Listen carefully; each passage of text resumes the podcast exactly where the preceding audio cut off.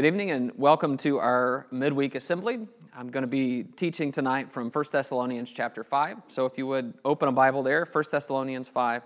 We're glad that you could join us tonight and uh, glad that we can have this time to open up God's Word, think about some things from the Word, and uh, appreciate in whatever way you're accessing the program, uh, you taking the time and having the interest to, to do that and to be here with us. And I uh, want to say to uh, our Fairview family uh, how much we miss each other and how much we miss you and uh, wish we could all uh, be together in this moment. But uh, I'm glad that we can still study together and uh, join together in this way uh, through our uh, technology here. Uh, 1 Thessalonians 5 and verse 16. The text says, this is a, a simple, short, punchy little text. 1 Thessalonians 5:16 Rejoice always, pray without ceasing, give thanks in all circumstances, for this is the will of God in Christ Jesus for you. And I want to focus our attention on verse 17 there pray without ceasing. What does that mean? And how do we do it? This is a very interesting time for us. We are living in a time where we have opportunities to do some real intense work on ourselves and to think about our families, think about our own spiritual lives. And in this time, my goal in preaching has been to push us to grow and to mature. And one of the most important parts of our spiritual maturity has to do with our prayer lives how much we pray, what we pray about, and what we do in response to prayers that we feel are unanswered or that the answer is no. We have a lot of questions about prayer, but my observation from my own experience, both personally and in talking with others, is that the real challenge about prayer is just remembering to do it. And very often it seems to me that most Christians have that challenge. That when we do pray, it's in that very formal way that we pray when we pray publicly or it is in that very formulaic way we pray when we pray, for example, before a meal. So, when Paul says pray without ceasing, I think there is a natural tension for us where we know that Paul is after something that we're not really good at, but it just makes it feel as if Paul is even further distant from us. So, what I want to do tonight is just answer the question how do we do that? How do I pray without ceasing, and what does that mean? There is also a tension here because the idea of pray without ceasing, if we take it literally, is a little too much for us. You know, that always we're praying at every moment, all the time. And I want us to think about what that phrase might mean and how it might be an opportunity for us to grow and how we pray to God. So, the first thing I would say in answer to this question, how do I pray without ceasing, is that I develop a habit of prayer. So, pray without ceasing means to pray with regularity, to keep praying all the time because that's our habit. That's what we regularly do. And Paul talks about that as a habit quite frequently with use of this word. When he uses the word without ceasing, it's actually just one word in the Greek. And that word without ceasing is used several times to talk about Paul's habit. So let's turn back a page to 1 Thessalonians 1. 1 Thessalonians 1 and verse 2.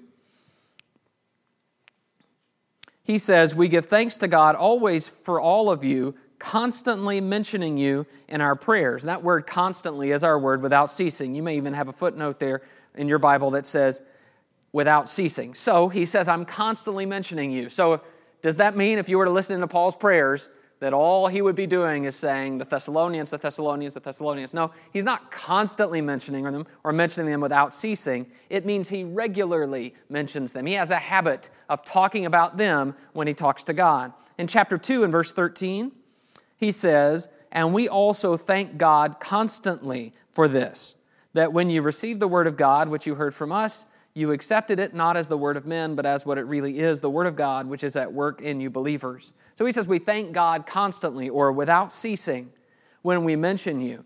He's not being literal that we are always thanking God and we never do anything else. He is saying we are continually thanking God. He says this in 2 Timothy 1 3 I thank God, whom I serve as did my ancestors with a clear conscience, as I remember you constantly in my prayers, night and day. Now, notice night and day means sometimes he stops praying because there have to be two prayers for one to be in the day and one to be in the night. But his point is, when he says constantly, he's saying, This is my habit. I'm remembering you when I pray. And then in Romans 1, he says, God is my witness, whom I serve with my spirit in the gospel of his Son, that without ceasing I mention you always in my prayers, asking that somehow by God's will I may now at last succeed in coming to you. I think you get the point. He tells the Ephesians and the Colossians, I don't cease praying for you, I don't cease giving thanks for you. So this word then, pray without ceasing, is one of Paul's favorites.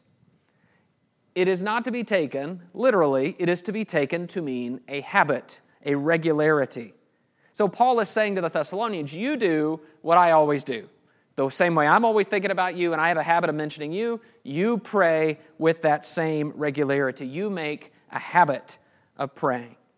And that idea of a habit is something that we see in a lot of our, our favorite Bible characters. Uh, Daniel sticks out. Remember, uh, the king of uh, Persia, Darius, makes a decree that no one can pray to anyone but him.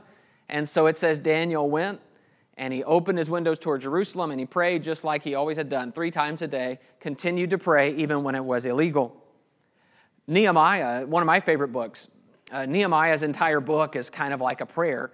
He begins by praying in grief over the city of Jerusalem. He asks for God's help. You know, when I go in before the king, be with me. And even some of the statements in the book are prayers. Remember me, oh my God, for good is a prayer. He is just continually praying because prayer is a part of his life, prayer is a habit for him. But the most outstanding example of, of prayer habits is Jesus, because we have a lot of records of Jesus getting up really early, but long before the sun comes up to go pray by himself. Or sometimes he'll send the crowds away. In fact, one time he sends the disciples across the Sea of Galilee, and he has to walk across because they've already left with a boat because he had to be up on the mountain by himself praying. So Jesus had a habit of prayer, and it was so impressive that the disciples asked him, Can you teach us to pray like that? So, a habit of prayer is what it means, at least in part, to pray without ceasing, to pray regularly.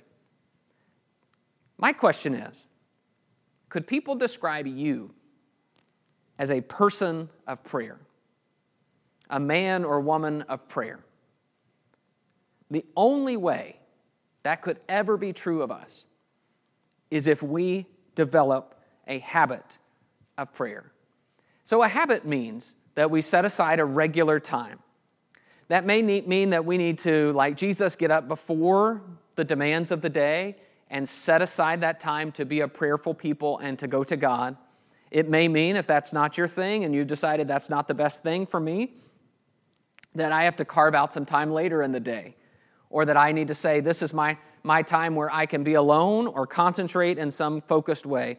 But whenever you decide that you are ready to do that, what I am suggesting, and I believe what part of what Paul is saying is, is there needs to be a regular time when we pray. This needs to be a part of who we are, and the way we get to that is by making a habit. So I am not saying that uh, this is about the habit of praying before we eat. I, I, think praying before we eat is a good thing. Jesus does that, thanking God for our food. Uh, but that's not the kind of prayer that I think Paul is talking about. Uh, just pray without ceasing for your food. Uh, also, I am not suggesting that we're only praying when we have some certain specific thing that comes up, although we'll talk more about that in a minute. I, I believe what part of this means when we talk about a prayer habit is that we are going to God and sharing the things on our heart and uh, taking God's things to Him, thinking about God's things, having more of a general prayer than just a very specific need. And that is something that we're going to need to practice, and we're going to need to practice making a habit. So Jesus says, He teaches His disciples to pray, Give us this day our daily bread, which means that he at least expects us to pray daily. At least. Give us this day our daily bread. But I believe the expectation there is that we are going to be a prayerful people. We're going to have a habit of praying at least daily. So for myself, I find that morning times are the best time for prayer for me. And I find that it helps me. I don't know if this is going to help anybody, but I'll just say from my own experience, I like it best when I can pray out loud. Uh, if I am praying, I know that God can hear our thoughts and God knows what we're thinking, uh, but sometimes when only I, the only way I'm expressing my thoughts is through thinking, well, then that gets all mixed up. I start thinking about something else. My mind, I lose my train of thought. When I'm speaking, it helps me to focus. Uh, so you might say, well, morning's not good for me. I don't like talking out loud. That's fine. You do it your way. I am suggesting that if we're going to pray without ceasing, we at least need to have a regular prayer routine and a regular time for praying. So keep doing it and pray without ceasing. Let's make a habit of prayer. Second thing, let's go back to 1 Thessalonians 5. The second thing I would say about how do I pray without ceasing is I pray in every circumstance. So I want you to look a little more broadly at this text with me in 1 Thessalonians 5. And I want you to notice how many things in this text are absolutes. I'll show you what we mean as uh, what I mean as we go along. 1 Thessalonians 5 and verse 14. He says, And we urge you, brothers, admonish the idle, encourage the faint hearted, help the weak, be patient with them all. So when I say an absolute, I mean the word all there. So you've got different groups and you treat them in different ways, but everybody deserves your patience. Verse 15 See that no one repays anyone evil for evil, but always seek to do good to one another and to everyone. Notice all the absolutes there. He says, See that no one repays anyone evil for evil, always seek to do good to one another and to everyone. You see how broad it all is. That when you have these absolutes, it, it, sounds as if he's saying, in any situation that you encounter, any person that you're dealing with, you act in a certain way. Verse 16, rejoice always, pray without ceasing, give thanks in all circumstances, or yours might say, in everything, give thanks. For this is the will of God in Christ Jesus for you. Do not quench the spirit, do not despise prophecies, but test everything. Hold fast what is good, abstain from every form of evil. So, I, reason I draw attention to that is for one, you can tell the tone of the passage in which this phrase, pray without ceasing, is found. The tone is that this is a general guide for dealing with all kinds of situations. Everything that's going to come across your desk, these are the ways to deal with it. Things like gratitude, things like patience, things like uh, testing and abstaining from evil. Those are things that are going to apply in every situation. So the situation is going to dictate the precise reaction, but the principle is going to be lived out in very specific situations. So, in that context, when you say pray without ceasing, uh, one of the main ideas there is no matter what's going on in your life, keep praying. I pray in every circumstance. Let's go over to James chapter 5. James says something very similar uh, as he talks about different circumstances and how prayer is a solution to them. James chapter 5.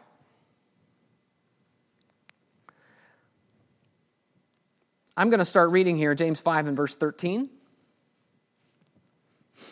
James 5:13 Is anyone among you suffering let him pray Is anyone cheerful let him sing praise is anyone among you sick? Let him call for the elders of the church and let them pray over him, anointing him with oil in the name of the Lord. And the prayer of faith will save the one who is sick, and the Lord will raise him up. And if he has committed sins, he will be forgiven. Therefore, confess your sins to one another and pray for one another that you may be healed. The prayer of a righteous man, a righteous person, has great power as it is working. So I want you to notice the different scenarios here. In verse 13, he says, Is anyone suffering? Let him pray. So if I'm suffering, I need to pray about my suffering. But then, if someone else is sick, he says in verse 14, let them call for the elders of the church and they come and pray over him and anoint him with oil, which we're not going to talk about tonight. But the idea of prayer as a response to someone else's sickness, if you're in that situation, pray for someone. And then he, he says, have confidence in the power of your prayers. Verse 15 the prayer of faith will save the one who is sick. If he has committed sins, he'll be forgiven. And then verse 16, he talks about when someone else confesses their sins and they have a spiritual sickness, you pray for them. In that situation, you be praying for their healing, and God will hear you because the, the prayer of a righteous person has great power. What James is doing here is saying we need to think of prayer as a reflex that whatever circumstance we're in, we naturally, reflexively take it to God. And if someone is sick, we're going to take that to God. And if we're in trouble, we're going to take that to God. And if someone confesses sin to us, we're going to take that to God. It should be a, a natural instinct for us to say, whatever situation I'm in, prayer is the answer. You see this tendency in the book of Psalms. Uh, Psalms is like a prayer book for every circumstance. Whatever mood you're in, there's a psalm for that. There's something there that's going to speak to that. Whatever you're dealing with, David has dealt with it more than likely, although sometimes not as specifically as we do. In fact, sometimes he experiences a lot more vivid things than we do. But usually, what happens in the Psalms is David takes his request to God and he says, God, here's my situation. Here's how I'm feeling. Here's what I'm dealing with. Here's what I'm worried about. And I need your help. And there are requests made. And then there is usually a section at the end of the psalm where David either says, God has answered me, or I'm going to trust and wait on God's answer. So, what I take from the Psalms, by the way, we're going to be studying, gentlemen, in our uh, Thursday morning class in the morning uh, at 6 a.m., uh, Psalm 61 to 65. We've been thinking a lot about the Psalms. But what I think the Psalms teach us is that prayer is always appropriate. There's never a time where God says, You know what, David? Why are you bothering me with this? I don't want to hear about what, oh, what Saul did to you. I don't want to hear about all these people chasing you. David, you need to handle this yourself. It is instead the situation where God wants to know what's going on with us, and we need to pray in whatever circumstance we're in. There's another picture here that I want to show you that I don't know that we are, um, I don't know that we normally talk much about this picture uh, but it adds to the emphasis on prayer in every circumstance. So it's in a couple of places. I'll put them up here on the board. This is Ephesians 6 18 to 19. He says, praying at all times in the Spirit. Notice the at all times, meaning in all circumstances. Praying at all times in the Spirit with all prayer and supplication.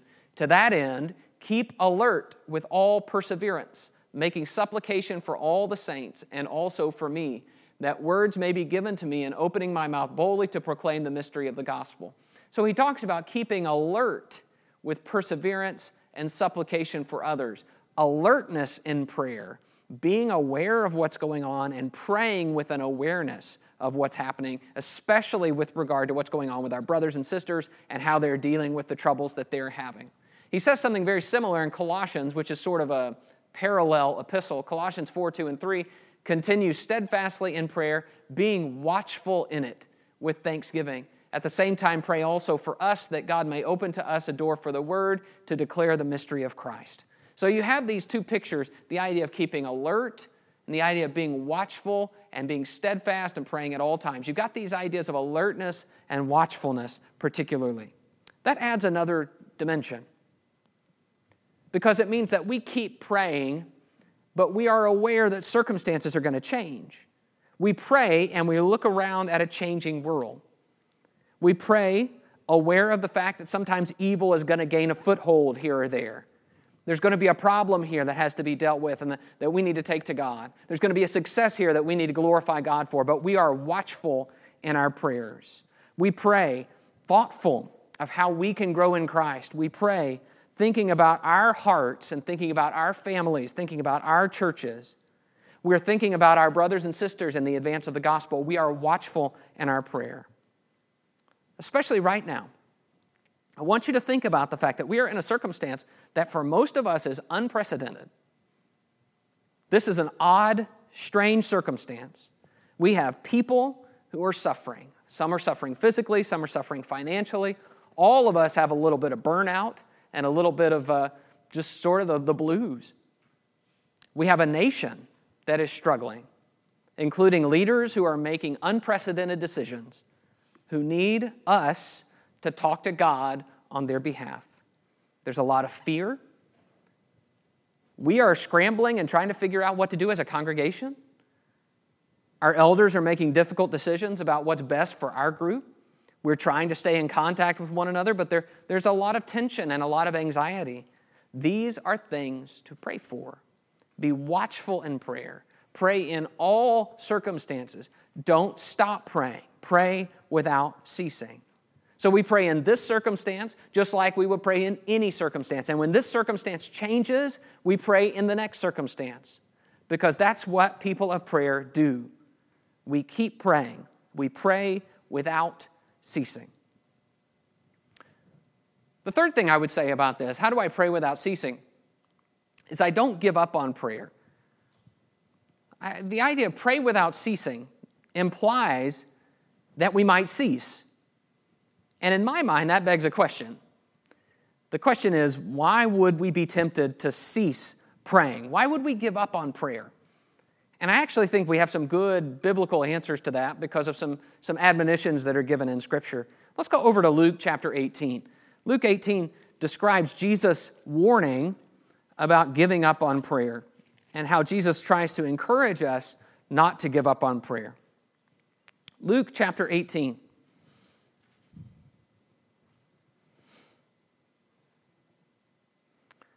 Luke 18, beginning in verse 1, it says, He told them a parable to the effect that they ought always to pray and not lose heart.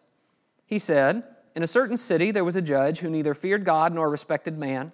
And there was a widow in that city who kept coming to him and saying, Give me justice against my adversary. For a while he refused, but afterward he said to himself, Though I neither fear God nor respect man, yet because this widow keeps bothering me, I will give her justice so that she will not beat me down by her continual coming. And the Lord said, Hear what the unrighteous judge says. And will not God give justice to his elect who cry to him day and night? Will he delay long over them? I tell you, he will give justice to them speedily. Nevertheless, when the Son of Man comes, will he find faith on earth? So Luke specifies in verse 1 there that there's a point to the parable. He told this parable to the effect that they ought always to pray and not lose heart. Pray without ceasing.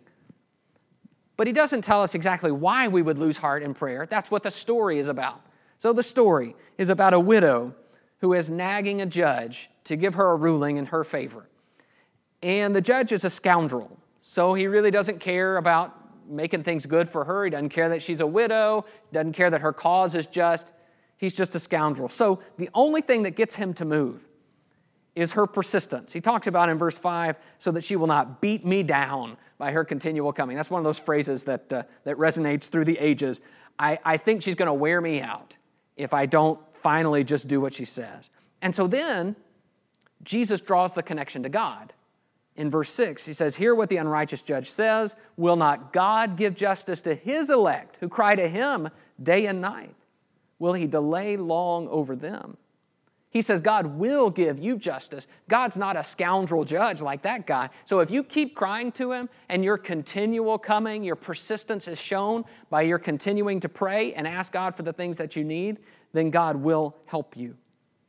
So now you get a sense of the whole parable, and I think verse 1 makes sense now. The reason we would be tempted to lose heart is because we're going to ask God for things that we know we need and that we know He can provide, and get frustrated when he does not immediately act the way we want him to.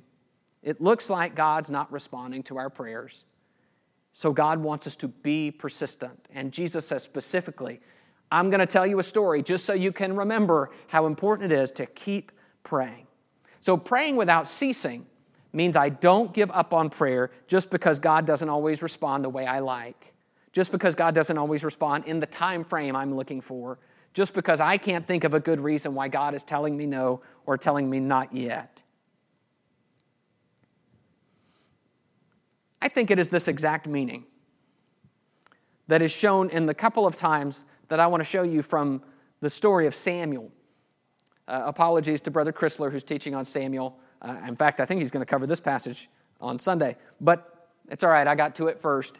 But uh, the, the statement here is made about Samuel uh, as the people are terrified of the Philistines. 1 Samuel 7 7 and 8. When the people of Israel heard of it, that the Philistines had gathered against them, they were afraid of the Philistines. And the people of Israel said to Samuel, Do not cease to cry out to the Lord our God for us, that he may save us from the hand of the Philistines. Don't cease crying out. So he says, the people are scared and they say, Don't quit praying for us. Don't stop. They choose prayer over the many other things they could be doing. In this moment, you know, they could be forming a nice battle plan. They could be, you know, reinforcing or fortifying their position. But they say, no, we're putting all our eggs in God's basket. We're relying on God. You don't stop praying.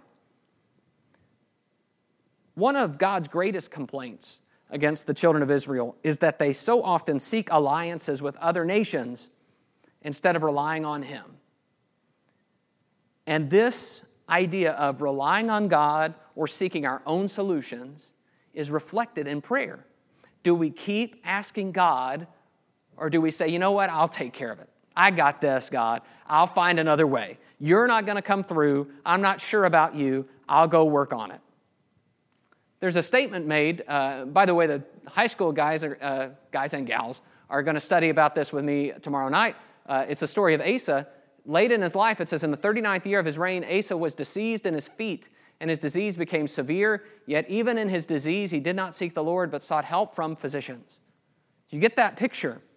It's not saying it's wrong to ask doctors to help us. It means that primarily Asa trusted men and their solutions over God's. And I strongly expect that that means that Asa didn't pray about it. Asa didn't talk to God and seek God about it. So, what I'm getting at is that in these situations, prayer is a way of turning to God. But there are times when we struggle turning to God. We're not sure that He's going to help us. We think we may have to handle the problem ourselves. So, pray without ceasing means we keep turning to God. Don't cease praying for us, Samuel. Don't quit. We need him. And the other time that this is used of Samuel is here in 2 Samuel, uh, I'm sorry, 1 Samuel 12. It says, And all the people said to Samuel, Pray for your servants, talking about themselves, to the Lord your God, that we may not die. For we have added to all our sins this evil to ask for ourselves a king. And then Samuel replies, Moreover, as for me, far be it from me that I should sin against the Lord by ceasing to pray for you and I will instruct you in the good and the right way. It's 1 Samuel 12, 19 and 23. So the people repent of asking for a king, and Samuel says, I will not sin against God. Isn't that amazing? By ceasing to pray for you. I'm not going to stop praying. Pray without ceasing for people. He says, I'm not giving up on my prayers for you, and by not giving up on prayer, I'm not giving up on you. So, this is a place where prayer is about serving others and helping others. And if we were to give up on prayer, then we would be resigning people to their fate. And that's something Samuel says he will not do. So please hear what this is saying. This is saying that people need our prayers. People need our prayers. This is a way that we bless other people by shining God's attention on them. This is the reason why spiritual giants like Paul ask for people to pray for them. Don't give up on prayer because there are still needs all around you, still people who want and need you to go to God on their behalf. So, as the children of God, we have a relationship with God, we have the ear of the King and we can use that to bless other people. Don't quit praying for others. Don't give up on prayer. Pray without ceasing. That includes our family. That we keep asking God to help and to bless and to continue our work and His work in our families. That includes our friends, especially those that we're trying to influence toward Jesus. That includes the broader world that we look at and we would easily could say, I'm not going to worry about those people. Those people are in rebellion against God. But we can instead find ways and opportunities to pray for them. Commit to bringing people and their problems before God and then do it. Don't stop praying. Pray without ceasing. There is a blessing in that. Not only are we going to connect other people with God, but we're also going to find that it's going to change us because no longer are our prayers just about all the things we want. We begin to think of other people and we're prepared to serve them and help what we've been praying for to come to pass. I think sometimes about the situations where uh, some, some awful tragedy will happen and we will you know not really know what physical thing we can do to help someone but we will say something like I'm praying for you. Or we'll say something like, You're in my thoughts and prayers. And what we are saying there is, just because something has happened and maybe I don't know what to do, doesn't mean I'm going to stop praying for you. That's the point. Don't cease praying. Don't give up on prayer. Pray without ceasing. So I encourage you, take some of these things and start to make prayer a more regular part of your life. Make a prayer habit. Plan it tonight. It's only 7:30. You've got time where you can do that tonight. You can plan it and you can commit to it and say, This is how I want my prayer life to change. Pray regardless of what's going on around you. In fact, pray about what's going on around you. Whatever it is, take it to God. Talk about it. This is how I'm feeling. This is what I'm experiencing. This is what I see. This is what I need. And don't give up on prayer. It's an incredible blessing for maturing us and connecting us with God, and it's also a way that we bless and serve other people. So let's have a word of prayer, and we'll be done for our study tonight. Our God and Father, we thank you so much that you are willing to hear us, that we can approach you with our concerns and our anxieties, that we can give you our devotion, we can tell you the things that are troubling us. And in all these things, Father, you're willing to hear us and you want to hear from us. Father, the, the gulf between us, because of your greatness and our lowliness, is so great. But you're willing to hear, and we see this as an incredible blessing. Help us, Father, to pray as we need to, because we need to seek your face and we need your blessings and your presence in our lives. Father, especially right now, there are so many things that are uncertain and unstable in our world the things that we have relied on, many of them are shaken. Our economy is shaken.